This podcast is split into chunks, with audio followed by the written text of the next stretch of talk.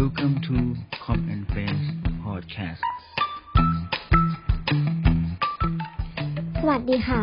เราช่อง Com and Friends Podcast ดิฉันนางสาวพัทลีจุธาลิขิตวงศ์เราจะมาพูดถึงหัวข้อเรื่อง How to Survive ไว้เริ่มทำงาน โดยมีเรื่องหลักๆ ด้วยกัน 8 เรื่อง เราจะมาเริ่มเรื่องแรกกันก็คือ9ทักษะที่ต้องเตรียมพร้อมก่อนทำงานจริงของเด็กจบใหม่ หลังจากจบออกจากรั้วมหาลัยก้าวสู่การทำงานจริง เราต้องมีความสามารถในสายอาชีพของตนเอง เพื่อได้ร่วมงานกับองค์กรในฝัน แต่นั่นอาจไม่เพียงพอในการทำงานจริง คุณต้องมีทักษะอื่นร่วมด้วย เพื่อการทำงานจะได้ราบรื่นด้วยก้าทักษะดังต่อไปนี้ 1. การแก้ปัญหาเฉพาะหน้า ในการทำงานมาพบปัญหาที่คาดไม่ถึงเสมอ คุณต้องมีทักษะในการแก้ปัญหาเฉพาะหน้าให้ได้ เพื่อแก้ปัญหาให้ทันท่วงที 2. การศึกษาการใช้อุปกรณ์สำนักงาน หากคุณใช้อุปกรณ์สำนักงานเหล่านี้เป็น ก็จะสะดวกสบายเป็นอย่างมาก เพราะไม่ต้องไปรบกวนผู้อื่นให้จัดการให้ เพราะอาจจะทำให้คุณถูกรำคาญได้ การศึกษาการใช้อุปกรณ์สำนักงาน เช่น การใช้เครื่องแฟกซ์การใช้เครื่องปรินเตอร์ การถ่ายเอกสาร รวมถึงการรับและโอนสายด้วย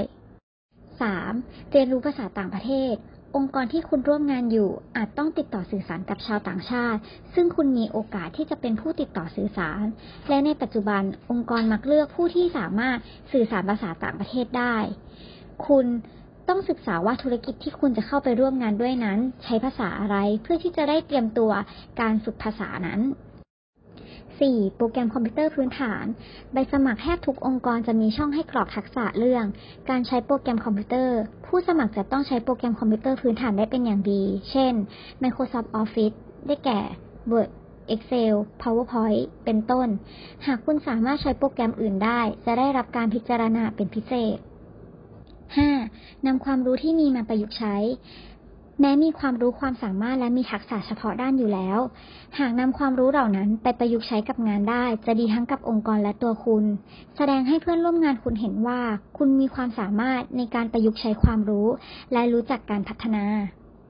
6. มีความรู้เรื่องบริหารจัดการ ถึงไม่ได้เรียนจบด้านการบริหารธุรกิจมา แต่ควรศึกษาหาความรู้ไว้ เพื่อช่วยให้คุณเรียนรู้การทำงานอย่างเป็นระบบมากขึ้น